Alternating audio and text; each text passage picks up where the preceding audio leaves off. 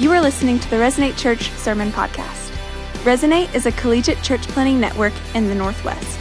If you'd like to learn more, please visit us at resonate.net.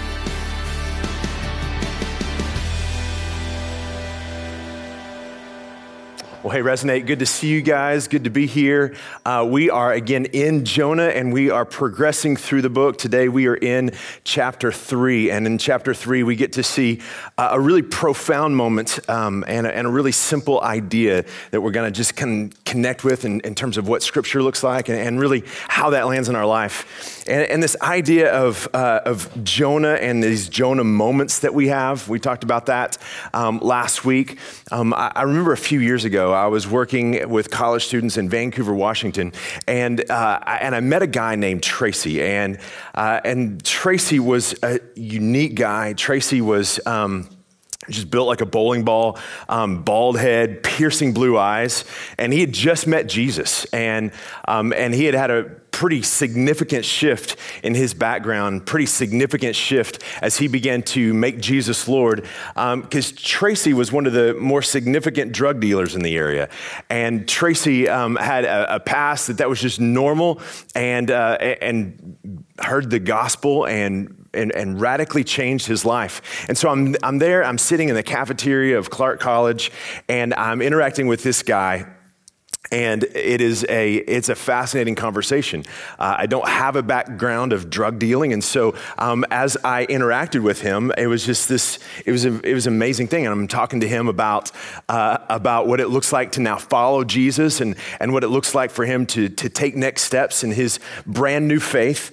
And Tracy, um, I, I began to say, okay. W- who's around you? Who do you need to tell? And, and how do we begin, begin to move towards them? And uh, I began to unpack. I was like, here's what I want us to do. I want you to be able to um, tell all these people that are, that are in your kind of sphere of influence. And I want you to tell them about who you are now and how Jesus has changed you. And we're going to start a Bible study. And, um, and I remember he looked at me with that bald head and those piercing blue eyes and said, No, we're not. I was like, Hold it, what? That's not how this is supposed to be. You're supposed to be like so overwhelmed about that, that, that God has loved you that you begin to say, oh man, what do I need to do to be able to share this newfound faith and this good news with, with all of the other people around me in my life? And, uh, and I was like, hold it. Tracy, that's what you do. Like, you begin to tell people about what has happened in your life. And he's like, do you know who drug dealers are? They're horrible people. And I was like, wasn't that like you two hours ago? You know, this is like this fascinating moment, right? And so I began to say, no, we need to move towards them with, with the gospel. He was like, they're horrible people. Uh, let me tell you, they are just, they're just not people that you want to be around. And, uh, and so I was like, I, I don't know if you understand what we're talking about, like, and how this works and it was this fascinating moment. Um, and, and he was like, and there's no way I'm taking you anywhere near these people. Um, and I was like, okay, that, that's fair. That makes sense. Um, we can agree on that, Tracy. Uh, but this is this moment where, um, where he's, he's talking about what it looks like to take next, sta- next steps. And there's this clear thing that he wants to do. But even in the very beginning of his faith, he has this Jonah moment. He has this moment where, uh, where the next step for him to be in line with Jesus is to take and to be able to, to, to not just to have this as a private faith, but have this as a public faith. But what that requires of him and what that requires him to actualize is something that is. Uh, that is really different than, uh, than what he's expecting, than what he's ever done in his past, and carries with it some, some significant cost to it.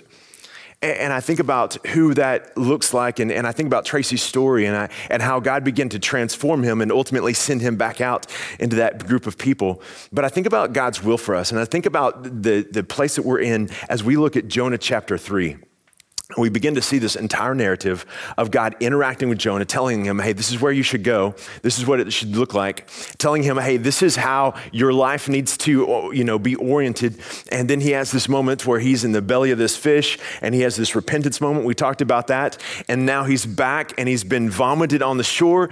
And now God's word comes to him again. And there we at, there, there we're at in, um, in chapter three. And so that's where we're going to be today, really looking at what it looks like when we begin to move towards God and what's on the other side of our yeses.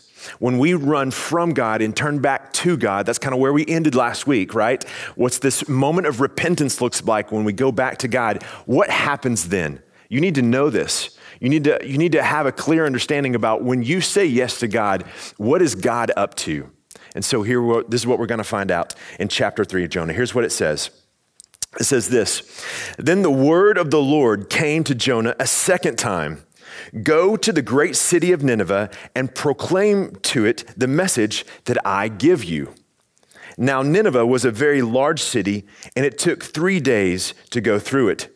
Jonah began by going a day's journey into the city, proclaiming, 40 more days and Nineveh will be overthrown. Not, not necessarily the most popular message that Jonah was proclaiming, right?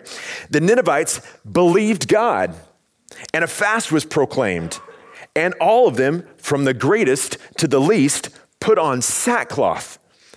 And when Jonah's warning reached the king of Nineveh, he rose from his throne, took off his royal robes, covered himself with sackcloth, and sat down in the dust. You know, just like you and I would do, right? This is the proclamation he issued in Nineveh. By the decree of the king and his nobles, do not let any people or animals, herds or flocks, taste anything. Do not let them eat or drink, but let people and animals be covered with sackcloth let everyone call urgency urgently on God. Let them give up their evil ways and their violence. Who knows? God may yet relent with his compassion and turn from his fierce anger, anger so that we will not perish. When God saw what they did and how they turned from their evil ways, he relented and did not bring on them the destruction that he had threatened. So there's this incredible moment that happens. So all of this has transpired where Jonah hears the voice of God. He runs the opposite way. Instead of going to Nineveh, he goes to Tarshish. And then ultimately, God hurls the storm. The chaos comes. He gets thrown off the boat. He gets swallowed by the fish. This is the, the graceful moment, right? Where he repents and he returns back, and God sends him back in the direction towards Nineveh. Then ultimately, the, the call of God comes back upon his life. And Jonah walks into this city and proclaims this message and this radical thing happens. And so that you begin to understand the context of this, let's go back to where we started about who the Assyrians were and who lived in Nineveh. These people were not, you know, normal people in terms of being able to provide quarter. They are people that conquered, that created slaves. The way that they would bring their slaves back is they would hook them by the nose or by the cheek, and they would tie them together, and they would lead them back, and they would they were known as incredibly cruel and violent people. The bones of their victims they stacked around the the uh, uh, the sides of the walls of the city and on the roads in order for people to understand that they are to fear the Assyrians and fear the Ninevites. And this is the entire thing. They're uh, just a terrorist state in that day and age. And so here's the way that this, this goes down. You begin to see Jonah who goes into the city. He is a foreigner and he comes not with this army that's surrounding the city, that's projecting force, not with anything that's happened in, in, order to provide him a place of prestige. He's just a dude from another place who walks into the city and says it's going to be destroyed by a God that they don't even believe in. This is this incredible moment where you begin to see these people respond to Jonah's message you begin to see that all of a sudden, what happens is they begin to believe what Jonah says, and they begin to respond in a way that shows in a very dramatic exterior what is happening on the interior. They take, and, and here's what, what you begin to understand this, this idea of sackcloth. This was what they wore in order to show that they were broken on the inside. This is what they would show if they were mourning or show if they were in some sort of state of um, being repentant or broken. So they would take and they would put these rags on, and it would display the fact that they were in a period of mourning and, and repentance. And and these are people, they were spiritual people because in that time and place, spirituality was everywhere, right? But they weren't godly people. And so, what they do, th- this is really fascinating. What they do is they take and they do whatever they think is the most significant way for them to show how deeply they've been broken and how significant they're turning in their ways. So, it's, it's, it's all these people that they're saying, okay, put on sackcloth. That's not that's not it. Also, stop eating and drinking. So, this is so significant that we're putting aside normal daily rhythms in order to show just how significant this response to this message from Jonah really is. But it goes even further than that. They're like, we want to show so dramatically how we're changing our ways that it's not just the people are doing this, but it's the animals too, right? So now they're taking their animals. I don't know what this looks like, but it had to be somewhat comical to Jonah. And, and, and for him to be able to say, okay, now we're going to put sackcloth on the goat. And so the goat's going to get sackcloth because the goat is in repentance as well, right?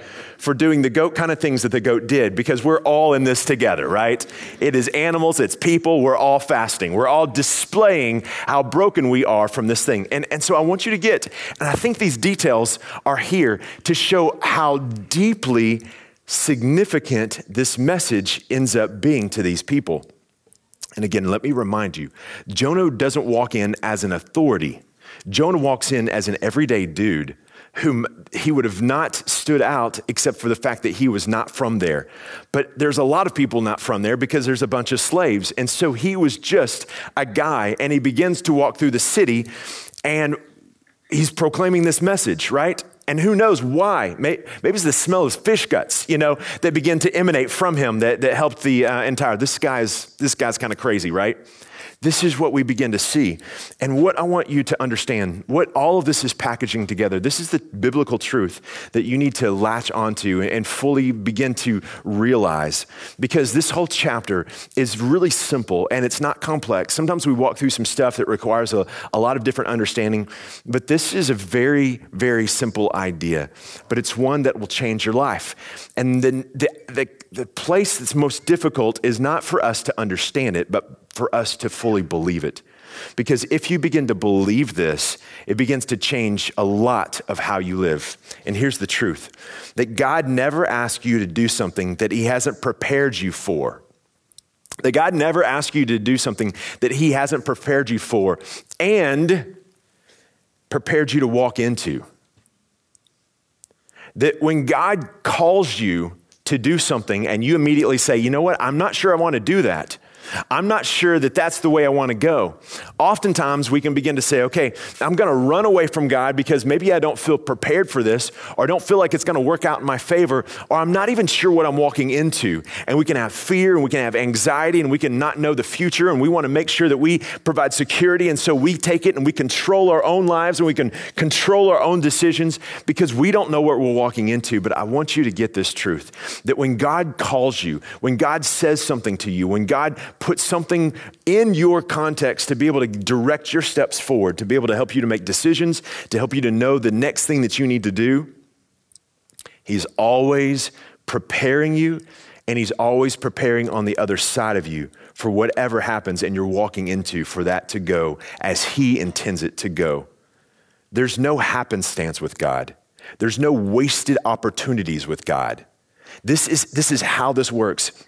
And as you begin to get this and you begin to understand, one of the things that we need to fully believe and to be able to walk into is that when these things come and we begin to understand what God is up to, we have to take a step back and we need to understand really clearly one thing God's, we need to understand God's purpose. So as we understand God's purpose, here's what, here's what we need to fully, fully believe that as we look across the entire narrative of the Bible, and as we see, begin to see the behavior of God and we begin to see what God is doing, it begins to inform us of what God is about, his purposes.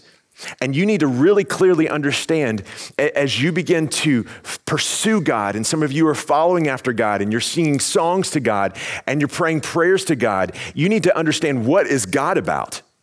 What is his purposes? What is, what is he trekking towards? What is his bullseye? What is his target? Because if his target is different than your target, then ultimately there's going to be a collision that goes nowhere, right? That you have a thought, this is what I think God is going to do. This is what I hope God's going to do. But if you don't understand what God has orchestrated, it doesn't ever work out. This is the entire uh, story of the Bible. It's the entire story of this book as we begin to see what is Jonah? The book of Jonah is a group of people that have clarity in the truth of God. And from that, there's someone who is being sent out from that group of people to another group of people that need to have the truth of God in order for them to be saved from God's judgment and wrath. And they're walking away from God, and the way, their ways are not godly ways. And so, what happens is a group of people here, there's someone who's being sent out to another group of people, right? So, this is group, this, these Israelites, is sending Jonah to a group called the Assyrians.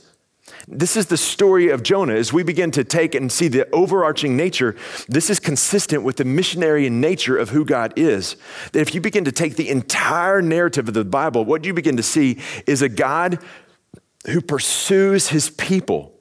That as a God who is active, if we begin to say, let's look at the behaviors of God, and if you were to say, what is God doing? God is taking who he is and he's expanding who he is that all people will know the goodness, the grace, the mercy, and the truth of who God is.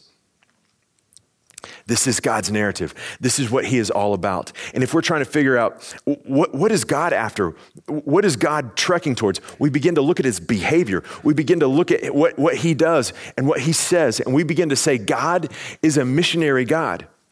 And this missionary God is ultimately taking and having people that are full of God's purposes that he sends in order to fulfill his purpose in the world. And so, this is the clarity as we begin to understand do we pray to a God with this understanding of what God is about?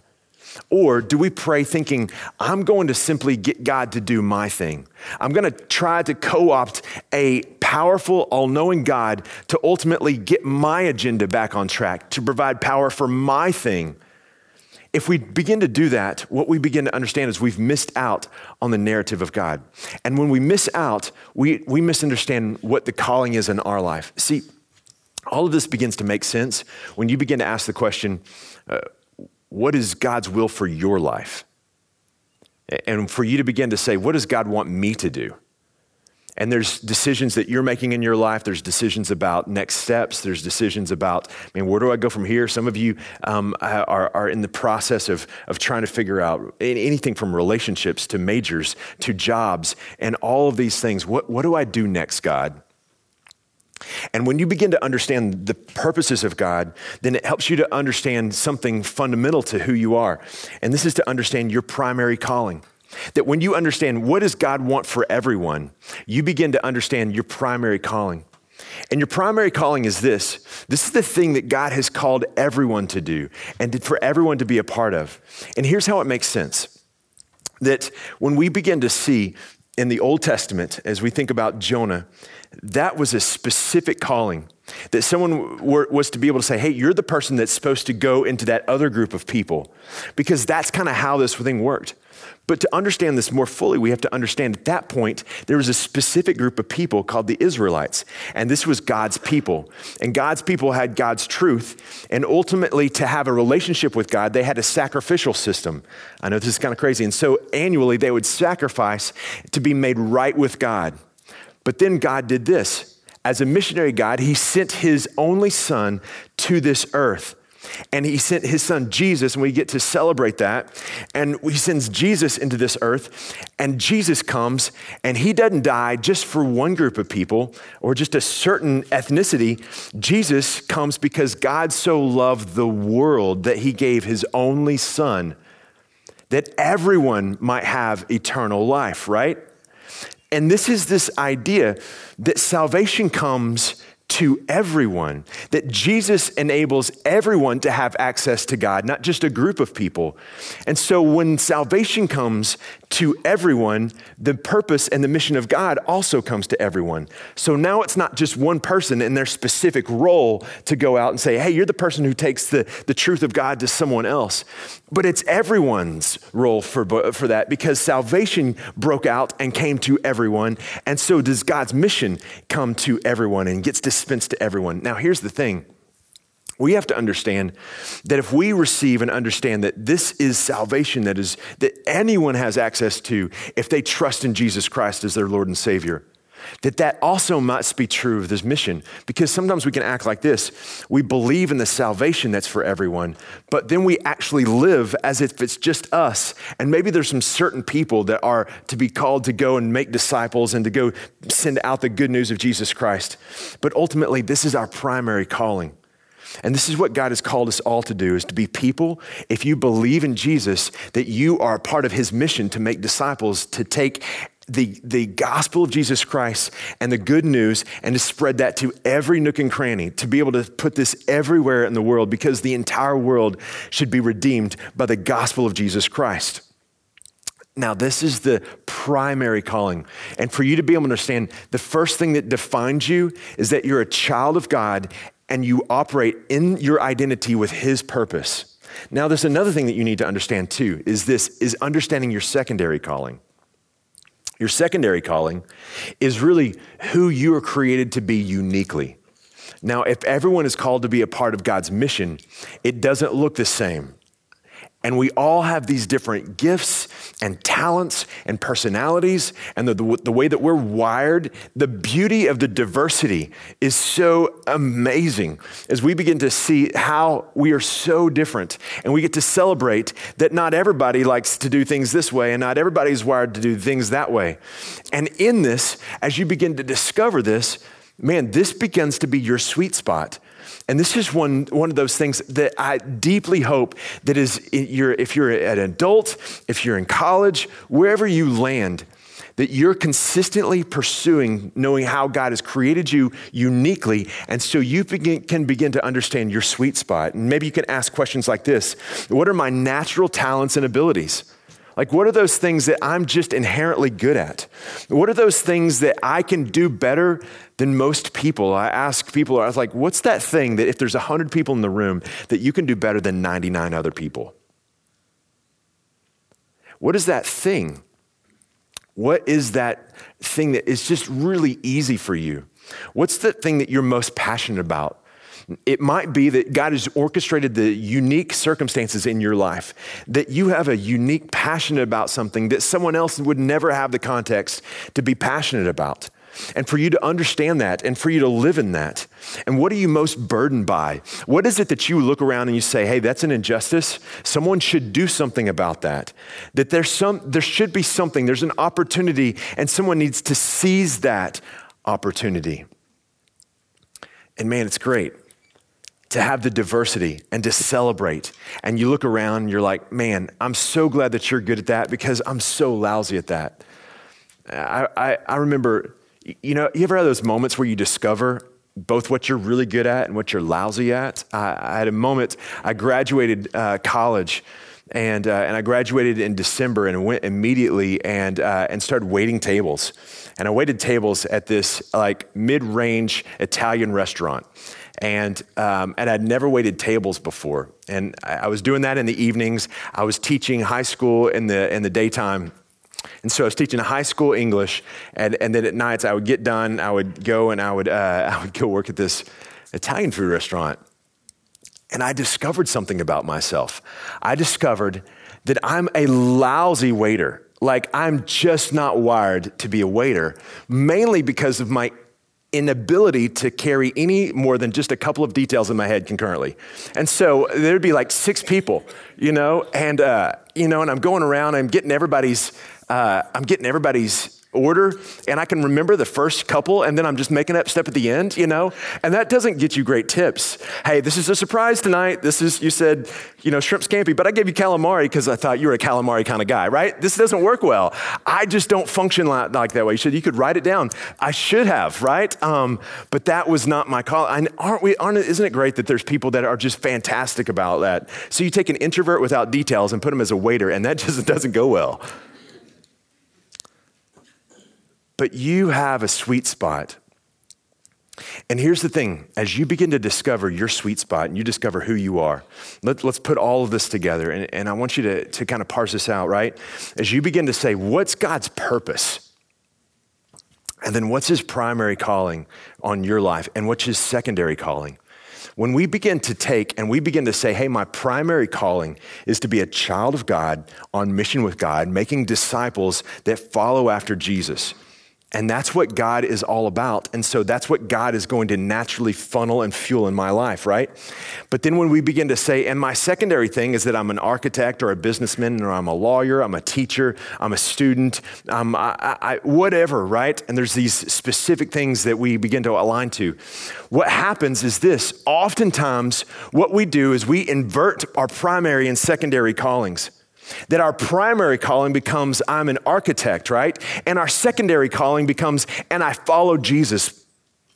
And what happens in that is we begin to think, hey, God, I need you to help me with all of these things, but we've inverted our primary and secondary callings, thinking that Jesus is all about helping our secondary callings without ultimately starting with our primary calling.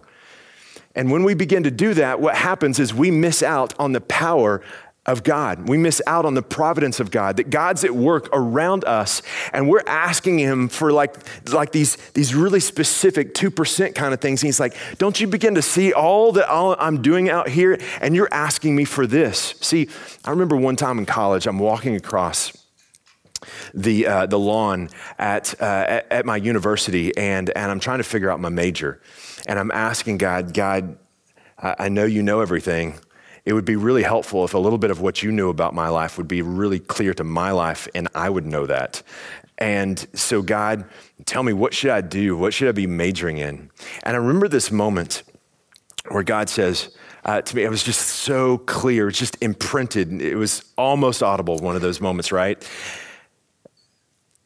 What I want is to see all of these people in this context asking me that same question, asking me what I should do, uh, what they want me to do with their life. And, and I thought, that's not exactly the answer to my question.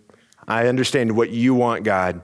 And, and as, I, as I began to kind of hear this, like imprinted, I began to say, maybe I'm supposed to do that. Maybe I'm supposed to work with college students. And, and ultimately, that's what God's calling me towards, right? But in that moment, the specific nature of, uh, of what I'm asking, God says, I need you to get my primary calling I need you to get your primary calling before you get your secondary calling because your primary calling is to make my name and my renown known to everyone that's around you, right? This is, this is what I've called you to do. About a year later from that, it's the, the moment that I have where the specific nature of what God calls me to do begins to send me out of the South and up to the Northwest. So here's where you begin to say, okay, what does it look like for me to understand primarily my identity or my calling, um, my primary calling, and then secondary, understand, hey, what is it that's unique to me that I begin to walk into? And when we begin to understand that, all of a sudden things begin to break open to you. So what did what did Jonah begin to understand? Man, he was called to go and to take the message of God to this group of people.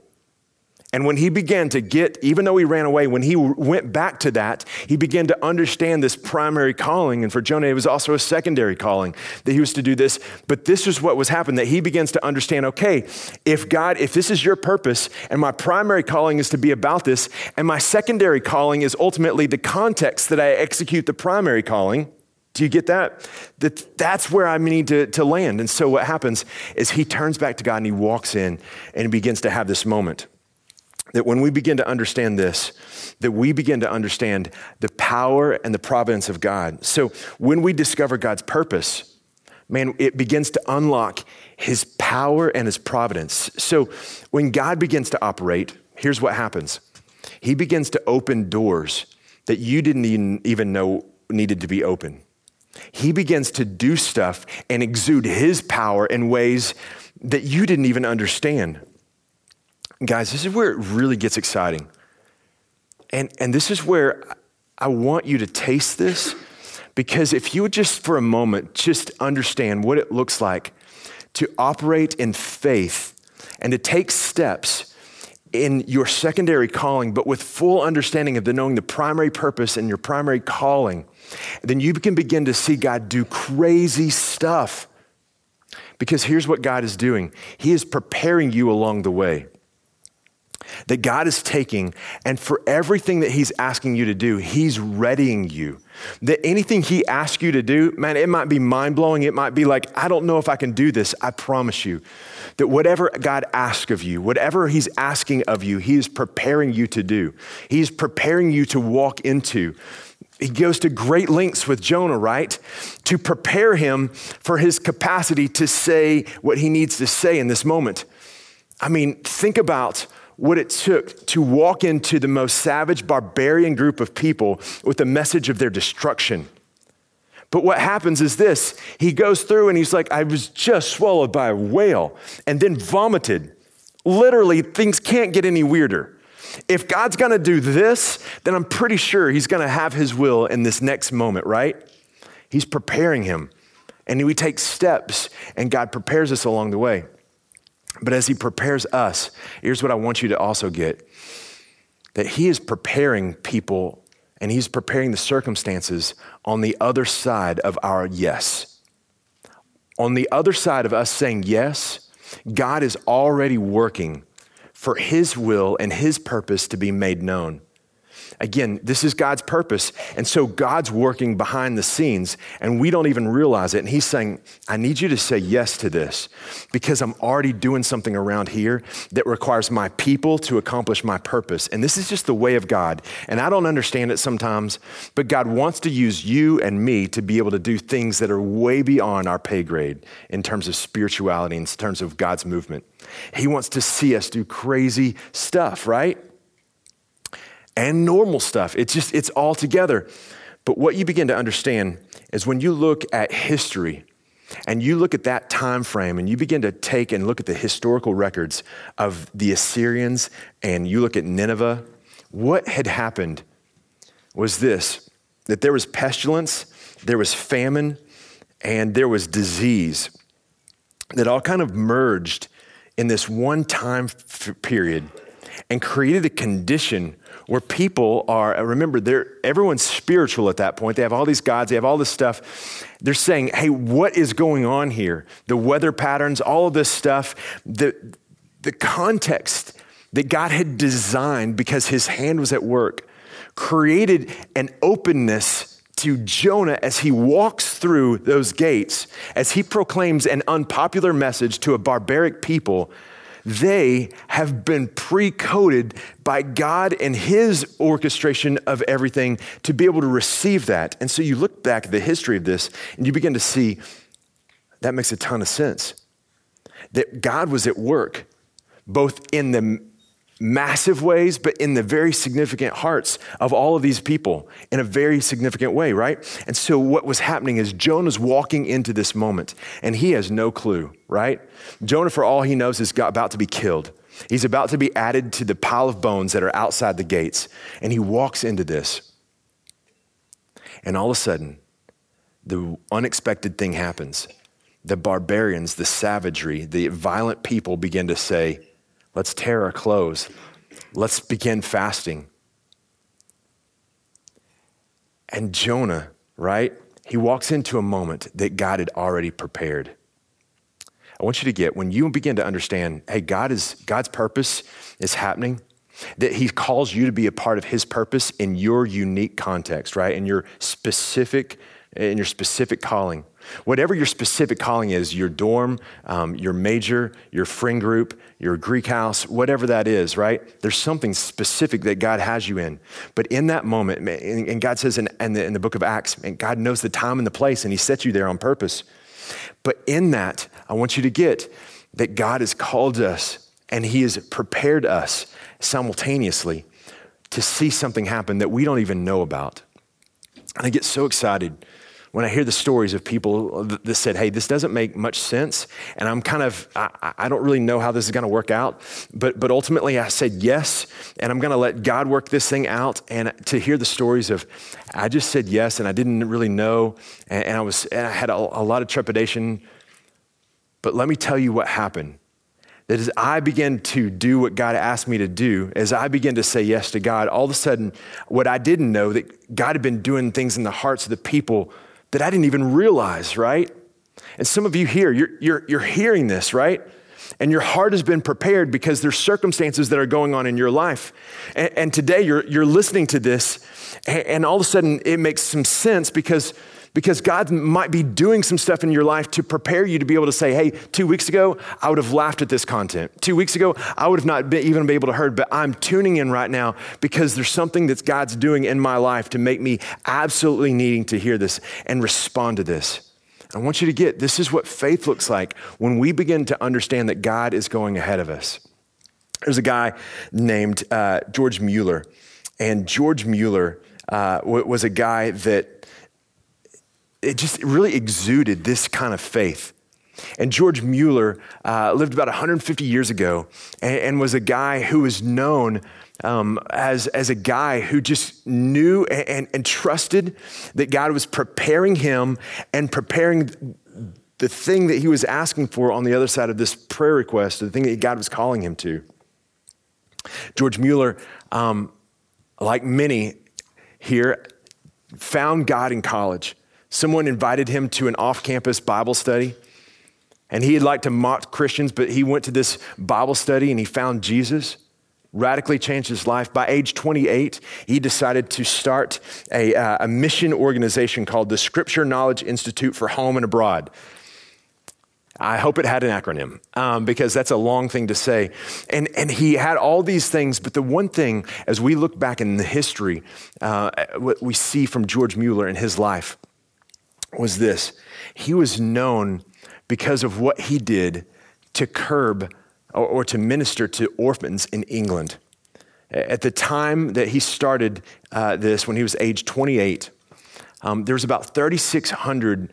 Uh, there was about 36. There was a place for about 3,600 orphans in England. By the time of his death, because of what he did directly, there was over 10,000 um, uh, places for orphans in England to be cared for. And it said this because of his action, there was 100,000 more from other people who joined into the effort because of George Mueller. And, and he would be crazy because he would say, This, I know what God has called me to do. And so I'm just going to do that because I know if I'm doing what God has called me to do, that God's going to show up. And over and over, there's these stories. Uh, let me just give you a snippet uh, of these stories. It says this one time uh, The children are dressed and ready for school, but there's no food for them to eat the house mother of the orphanage informed George Mueller.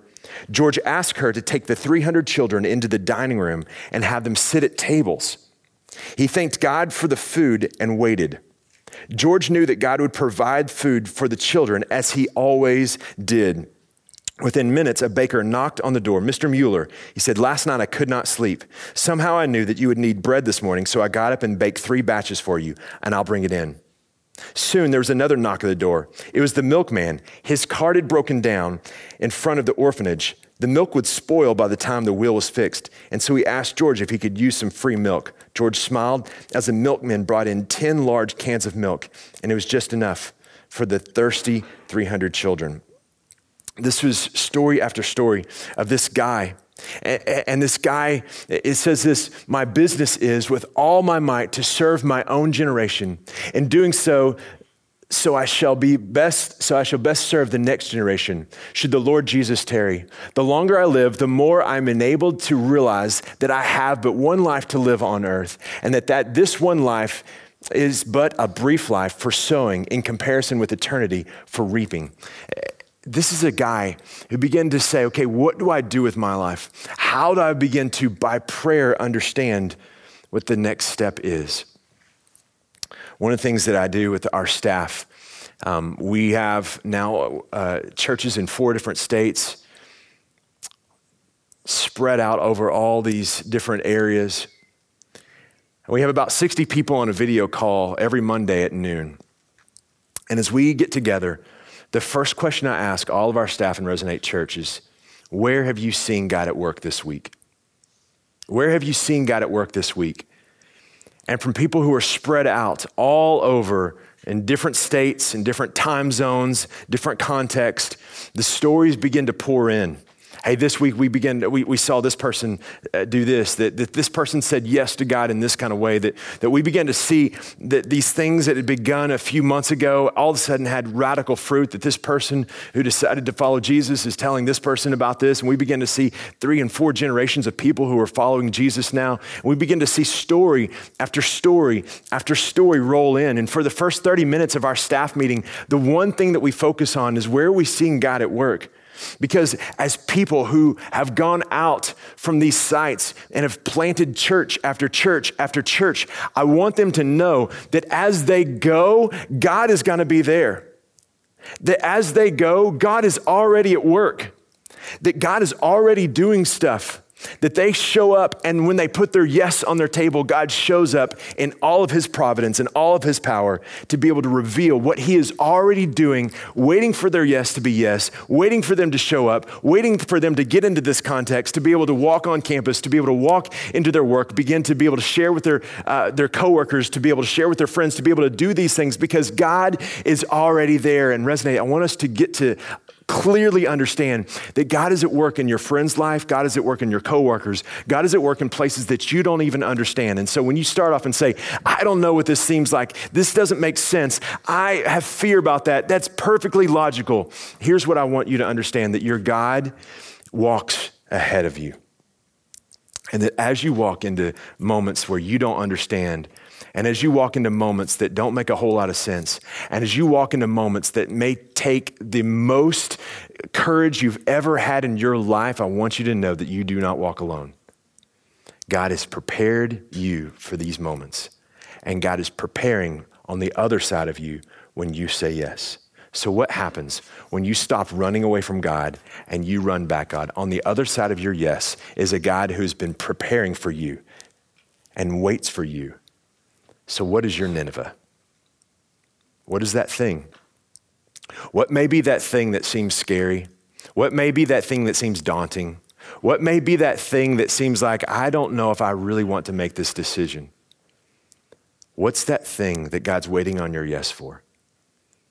What is it that He has clearly said, hey, this is my purpose. I've uniquely created for you for this. I've prepared you for this. May it be today that from all across this place, we begin to see people that say, I'm going to walk in the Jonah kind of way through the gates of what might be the biggest fear of my life, knowing that God walks ahead of me. Knowing that even though I can't figure out everything and I don't know the future, but I do know this there's a God who knows the future, and I'm going to trust the God who knows the future. What's your Nineveh?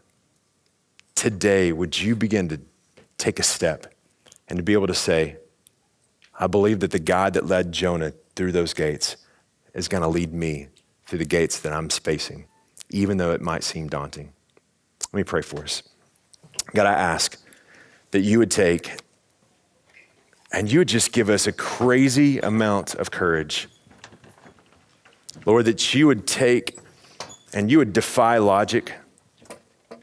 You would help us in these moments where it seems like we can't make sense of what you're saying, or these moments that we simply don't want to do it. But God, I want to ask of these, the, these people that can hear my voice, Lord, that you would give them clarity on what is their Nineveh and what you want to do, God. Help us in this great adventure to not play it safe.